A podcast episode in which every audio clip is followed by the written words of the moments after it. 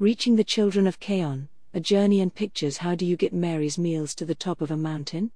There are no roads leading to the school at the top of Kaon Mountain in Malawi, so it is impossible to reach it by truck or car. But that doesn't stop Mary's meals from providing hungry children at Kaon Primary School with nutritious daily meals. Volunteers from mountaintop villages carry the heavy sacks of Mary's meals food up the steep, rocky footpath to the plateau.